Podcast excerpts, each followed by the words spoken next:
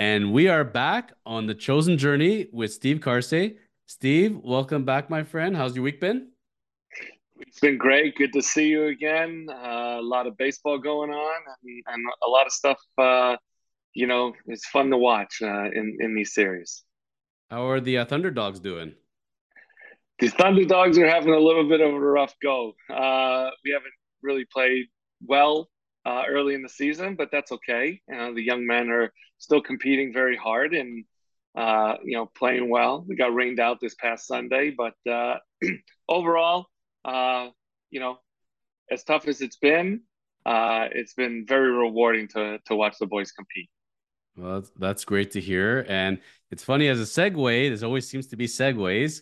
Uh, talking about teams that have fun and play hard, but and compete, but don't always get the results. That's the theme of today's episode. Now, I'm going to let some teams have a bye here, if that's okay with you. The Rays, you know, the Mariners.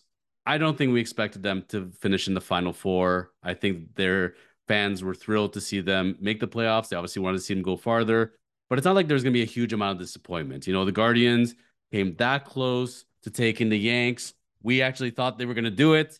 They did not, but it's not a huge surprise. Like I think all their fans can hold their head up high and saying, "Hey, you know what? From all the other teams in baseball, we made it, and we made it as far as we did." Uh, but there are teams that are not so happy right now, and there's a few of them in in that category, and in no particular order. I I thought it'd be interesting to take a look back. You having watched the season as you did, thinking, what went right and then what went wrong? You know, is it just bad luck or was it the fate against them or they just faced a better team? And first and foremost, I want to lump them together is that terrible but strong NL East, and it's the Braves and the Mets. Now they were neck and neck right to the end of the year, and one was going to get a bye, and one had to face in the wild card and both of them got shellacked and are not in the final four. Steve, how is this possible? You know, the defending World Series champs, the Mets being as strong as they were with their embarrassment of riches for starting pitchers, they seem to be firing on all cylinders. Going with each of these teams, why are they not in the final four right now? Well, it's baseball, right? Like we've always discussed. Uh, you know, it's it's easy to play the game on paper and see stats and see it uh, but there's a human element to the game, and when the games start in the postseason, uh, it, it's anybody's game. Uh, you know, I think uh, you know just watching the the Mets when they played San Diego. San Diego pitched really well. The the bullpen didn't give up anything. So if the Mets didn't jump out and hold a lead, you know that that was that was part of you know maybe the formula uh, to beat the Mets. You know, Scherzer uh, you know, you expected him to have a, a great game one, right? Um, you know, San Diego came out and put it on him uh, and and got out. And once you do that to a team like the Mets, especially if you're San Diego, uh, you know, you gain a lot of confidence, and you're like, hey man, we just beat one of the best starting pitchers in all of baseball, and now uh, we have confidence. So you know, I, I, think the Mets just ran into a buzzsaw. I think uh, the Padres were pitching really well at the time, and you know, we're we're fortunate enough to uh, you know go ahead and, and beat them and, and and knock them out. Um, you know, I think Seattle was very similar uh, with with the Blue Jays. I think Seattle came into it. You know, they had a great game one. Um, you know, and then that game that game two when where they came back right, or game three where they came back and scored all of those runs when when the Blue Jays felt like they had that game. Uh, you know, was incredible turnaround. So, um, you know, at the end of the day, it's just one of those things in baseball is uh, the regular season is great, but if you're turning the page when you go into October and you get off to a hot start and a good start, then uh, that can roll you and, and help you uh, on your bid to go get a world championship. Now, explain to the layman baseball fan how this kind of works because not all of us get it. But you follow a formula for 162 games. You know, your starting pitchers going X amount of pitches or X amount of innings. You have your people with your defined roles. All of a sudden, the playoffs come to like, you know what? This all worked with us all year, but you know what? I'm gonna bring my ninth inning guy in the seventh and see if he can pitch two, two and a half innings. And I this one starting pitcher you know what, he's not going for a couple days. I'll bring him an emergency in the eighth inning and tends to fail more than succeed. Why do managers all of a sudden all of a sudden gamble when they know they've had the formula the whole time? It's like that guy playing roulette or a woman playing roulette and has their system. And as they're up a bit, they're like, you know what? I'll deviate the system because it's gonna work. Why don't they stick to the formula, Steve? That's a great question. Um, you know, I, I think now more than in the past, front offices get more involved. They're in front of the computer with analytics the numbers are starting to dictate a little bit more of how you can script the game. Uh, unfortunately, scripting a game, you just don't know how that player is going to react or what you're going to get in uh, a certain player when the game starts. I mean, I think in the Mets series, right, you thought Scherzer could go six or seven innings. Uh, that didn't go so well. Um, you know, so you can't take away the human element in the game of how a player is going to do. You can try to have a plan, in my opinion, going into the game and then deviate from that plan if you need to. Uh, but just to follow the numbers and, and just to follow the analytical information uh, is, is really tough to do, especially like you said, when you had that uh, really good formula during the regular season on where guys need to pitch and where guys are comfortable pitching and, and what their job is to uh, help the team win. And look at the Jays of Romano, you know, is one of the top closers in baseball. We'll talk about that next week. But uh playoffs, you never know, you know. Look at even Verlander's ERA in the playoffs. Hasn't been that great till now. Uh, but again, now these teams that had high hopes, now they got to go and reassess going into the offseason. And taking aside the Mets for one moment, the Jays and the Braves, for example, I think are both well constructed, nice mix let's just take aside free agency right now. If you could trot out both of those rosters exactly the way they are, I think you're doing it. I don't I don't think the playoffs expose any particular holes or weaknesses. It's just both teams just didn't seem to go their way. Yeah, well, I mean, you're right. It didn't go their way, but at the end of the day, there's a lot more information when you go into a three game series of of how you're going to pitch a certain team. Um, you know, during that series, uh, and it's it's a lot more detailed than maybe what it would be during the regular season. You know, you, you have so many games against these teams during the regular season. Uh, you know, it's going to sway one way or another. But in a three game series, you really have a plan of attack going in there. And if you're able to execute that plan, uh, you're going to be better off than not. Is John Schneider back with the Jays in your estimation? Yeah, I think so. I mean, I don't think uh, he's going anywhere. I think uh, he's had those guys, and uh, you know, I, I think what he did uh, you know, this year and, and getting them. Um, you know, it's an experience thing too, right? I mean, uh, the more you play and and the more you gain that experience in the playoffs, the better off you're going to be in the future. So I think he comes back. I think there's, uh, you know, uh, a, he's well respected, and I think that uh, he gets the opportunity to lead that ball club again. When the decisions go well, you're a genius, and if they don't, you're an idiot. You know that seems seems to be baseball. The Yankees changed their starting pitcher because of the uh, the rain the day before, and uh, Aaron Boone, I think, saved his job. You know, that's the, uh, the, the talk now. No matter what happens now in the playoffs, he made it to the final four. He's back next year. If they get bounced, probably out. You know, it's it's a funny game that way. But you've always said that it's easier to change one guy than change twenty five, and that's the logic there. And I think the Phillies. I, I respect Girardi. I think he's uh, shown to be a great baseball guy. They brought him in for a reason, but for whatever the mix didn't go, and Robbie Thomson's in there, and they seem to be gelling for him.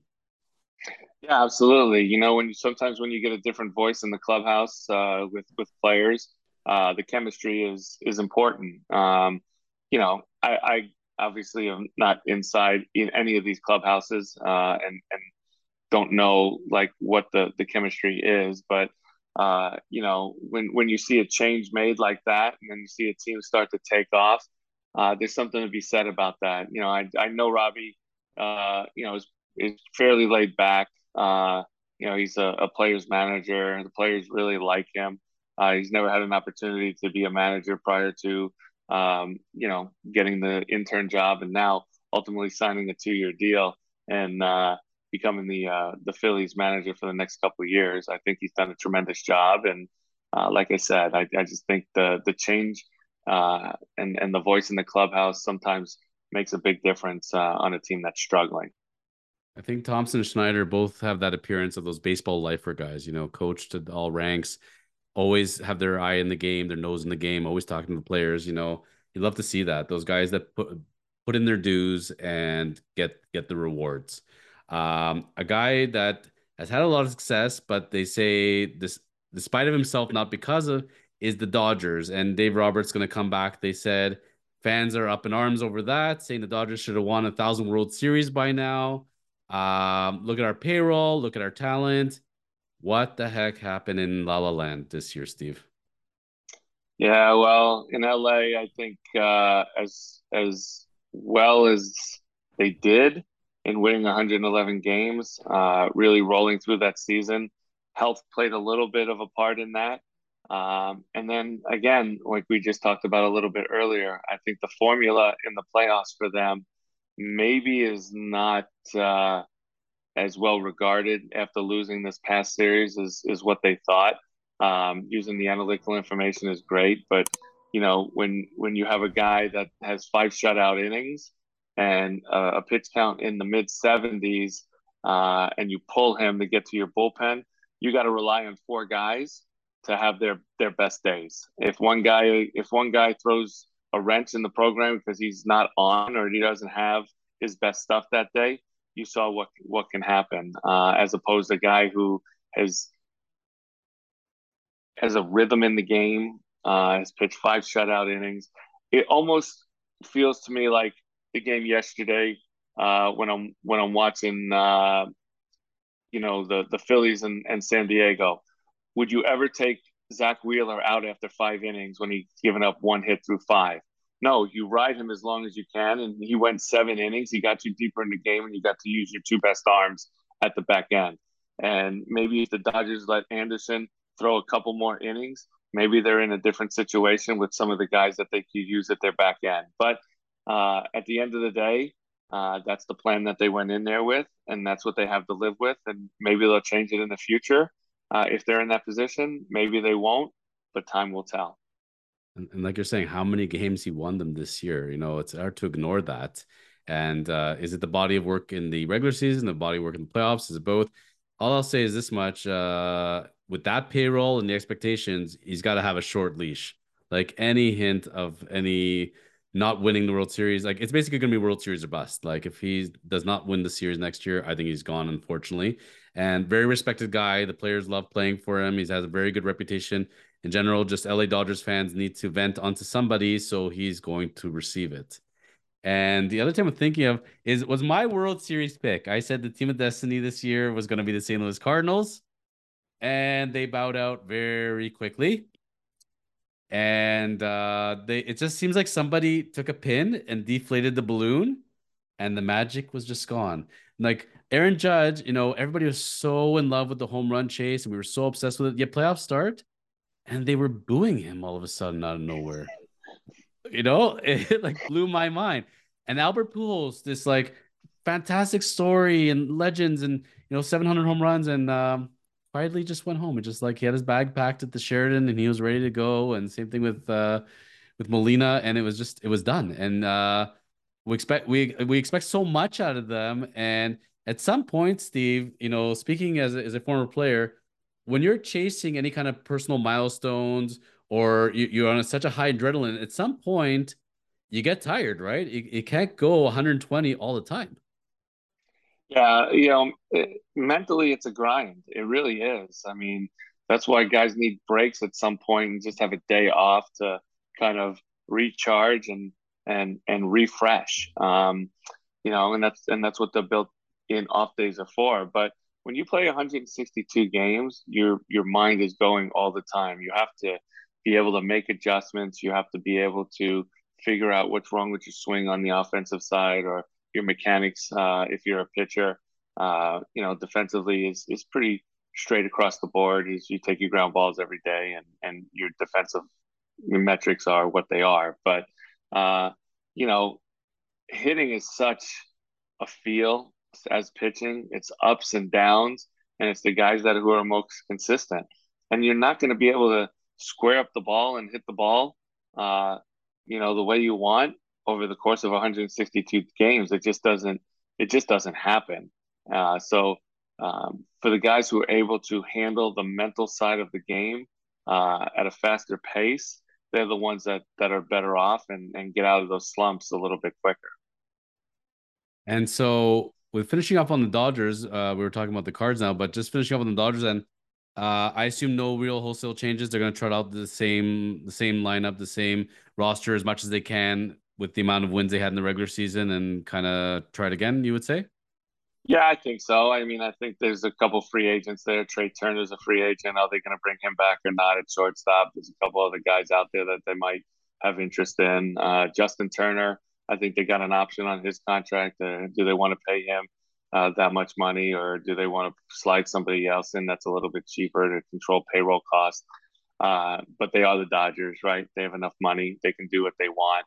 Um, and I just think that uh, maybe they've learned a lesson about bolstering their pitching staff and, and just being a little bit deeper, um, you know, throughout the year and, and able to kind of fill in guys uh, when needed if some injuries occur. And we will talk about the bullpen. We will get to that uh, next week, I promise. And because uh, they're definitely one one team that I thought about a lot and how much their bullpen affects. And it seems like it's almost like having that that rock at the end of your bullpen, it just gives people confidence. It, that's the perception, at least. When you when you have a Clase in there and you're the Guardians, you feel like I get to the night, I'm winning that game. You know, there's a nice high feeling for that. The the Cards though, they're gonna have a very different look this year going into 2023 because the two cornerstones are gonna retire. They're gonna be gone. Molina won't be in that in that uh, clubhouse anymore. Pujols was back. Now he's gone. This is Goldschmidt's team. This is Arenado's team. Uh, a very different feeling in St. Louis. Uh, you know, fans thought that they had committed highway robbery. I thought they committed highway robbery with the uh, when Montgomery was pitching like Cy Young there for a couple days, and Bader has shown why Cashman and the Yanks know what they're doing, and they are celebrating him in the streets. He's been a rock for them in center field. He's hit key home runs. Like it's just been amazing to watch. So for St. Louis's perspective now, going into, you're like, okay, Montgomery was great for us, but he was human. And man, how good would Bader look in our lineup again? So now we don't have Bader, we don't have Pujols, we don't have Molina. How much retooling do you think St. Louis has to do, or do you think the core is still there in your estimation? I think the core is still there. I mean, they, they got the decision on Wainwright if Wainwright's coming back or not uh, on that staff, but you know they they have Quintana, they have uh, Montgomery, they have some of these young guys. Uh, Flaherty, if he's healthy, coming back next year, see where he's at. But uh, at the end of the day, um, you know, I think they're in a good spot. They they still have flexibility in their payroll to to be able to do some things and and fill some holes. Uh, Helsley, uh, really good at the back end, had a tremendous year this year. Uh, Gallegos setting up. You know, they have a ton of guys that uh, are, are, cornerstones, and and now I think they just need to fill in the pieces of, of where they feel like they they need to improve.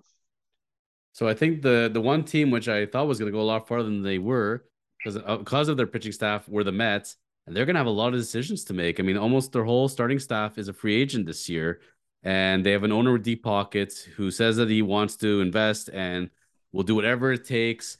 But I, I don't know if everybody's coming back, Steve. And uh, compared to the Braves, who have their core intact, I think the Mets have some work to do. Yeah, absolutely. Um, uh, the Mets definitely have some work to do. I, I think again, you know, the pitching staff is going to be the, the, the biggest question mark, right? I mean, Diaz is a free agent. Um, you know, uh, Degrom is is one who's probably going to market. Um, you know, obviously, uh, there's a lot of factors in that and where he's going to go, but uh, you know, I think Taijuan Walker is is free to free to leave if he wants via free agency. Correct. Uh, Scherzer's going to be there. Um, you know, and and a I couple of Carras- other I guys. think Carrasco's a free agent as well. I think they're I all. Think, I think so yeah. too. Yeah, so I think I, I they got question marks. There's no doubt about that. Uh, they're a very good team. I think uh, I, Nimmo. I mean, he's a big part of that team. That he's going to be a free agent as well. So, uh, lots of questions, some answers. We'll get to uh, as as the offseason goes on after the World Series. But uh, you know, the Braves are one team in that division that has locked up a lot of their young core players. The only the only the only player in, in Atlanta is Swanson that they might have to uh, try to uh, re-sign and, and keep to that core. But uh, you know, I think the Braves are in a much better position right now than than the Mets. Well, our sources are telling us that Texas has a bunch of people parked outside Kershaw and DeGrom's homes, and they're just waiting patiently to the free agency period to start. And then at 12:01, they're gonna be knocking on the door. So there's gonna be a few guys that are gonna be cashing in this offseason big time. And uh, fans of those cities are asking, are they coming back to us? You know, with Kershaw, it's an interesting one because you know he lives just outside the stadium there in Texas. And does he go home, be close to his family? or does he play with the only team that he ever knows? You know, that's one uh, I wanted to ask you without knowing him or knowing his situation. If you're a betting man, as I have an idea of where I think he's going, you see him going back to the Dodgers, or is he going to play a final season close to home? He goes back to the Dodgers. There's something to be said about playing for one team your whole career, and at the very end, uh, it, it's not about money at this point. He's made enough money in his career that he doesn't need a team like Texas to outbid the Dodgers for three or four million dollars. Uh, it is a lot of money. Don't get me wrong, um, but at the end of the day, uh, what he has earned and what his stature is in Dodger lore will always be there. And I think at the end of the day, he will finish his career with the Dodgers and uh, and, and hang, hang him up in Dodger blue. I agree a thousand percent with you. That's where I see it going on so many levels. There's this mystique and allure about being with one team for those guys, you know, the Robin Younts, the Cal Ripkens of this world. And it's it's just there's something special about it. And when it comes time to go to Cooperstown, there's only one hat to wear. I love that. Uh, but you know, and especially in this day and age, we're gonna see that less and less and less with the age of free agency and you know, service time and payrolls and the salary caps and penalties those all dig into it, but uh, definitely would like to see him end his career, same way Molina did with the Cards. Uh, but I do see him coming back for one more year for sure. Degrom, I I don't know. I uh I I don't really have a read on it. Only he knows on that one. And to me, there's a thing as far as do you love playing for the Mets? Do you love New York? Is that your thing? Is it about money? Uh, what drives you? And you know, people don't I think realize that they always think it's just dollars or just the ballpark or just team, there's a lot more that goes into it, eh, Steve? There is definitely a lot more that goes into it. I think he's comfortable where he's at in New York. I think he's been there his whole career as well, right? So, um, you know, he deserves to be paid like one of the best pitchers in Major League Baseball uh, on AAV. And if I was a betting man and guessing where DeGrom would end up, I think he's going to end up back with the Mets. He's going to finish his career with the Mets, and he will end up getting somewhere in the range of three years and 150 million. When Wheeler's gone, when Syndergaard left, I think that became his de facto team. And you can speak of this when a big free agent and an experienced veteran like Scherzer shows up. Is it such a thing as it's Scherzer's team, it's DeGrom's team, or does it not really work that way? it doesn't really work that way. Everybody in the clubhouse, everybody uh, in the stadium knows whose whose team it is. Um, at the end of the day, it's really hard as as good of a player as Scherzer is, or or anybody. Uh, it's Corey Seager, same thing, right? Uh, all that money that he got from Texas, like, uh, and it maybe is his team because he's, you know, there isn't anybody in Texas that is kind of that guy anymore. Uh, but you just don't walk into a, another team after you haven't been there, no matter how much money you're making and, and, and saying, uh, it's my team. You have to earn the respect of the other players in the clubhouse, uh, no matter how good you are. Um, and, and at the end of the day, I just think that, you know, he wants to be on a, on a team that is going to win. And talking about Scherzer, whether he's, you know, the cornerstone of that team or, or not. Well, I think this is a great place to pause because next week we're going to be talking about the player carousel that is called the closer. You know, in the age of holds and all sorts of stats, there's still something sexy about those saves and those closers. We'll talk about the top closers of baseball in 2022 when we return. So, Steve, always a pleasure, my friend, and thank you very much for those insights. And let's see how many our predictions come true come spring training. Yeah, it'll be a lot of fun watching it. Uh, great to be with you as always, and looking forward to the next episode. Sounds great. Thank you.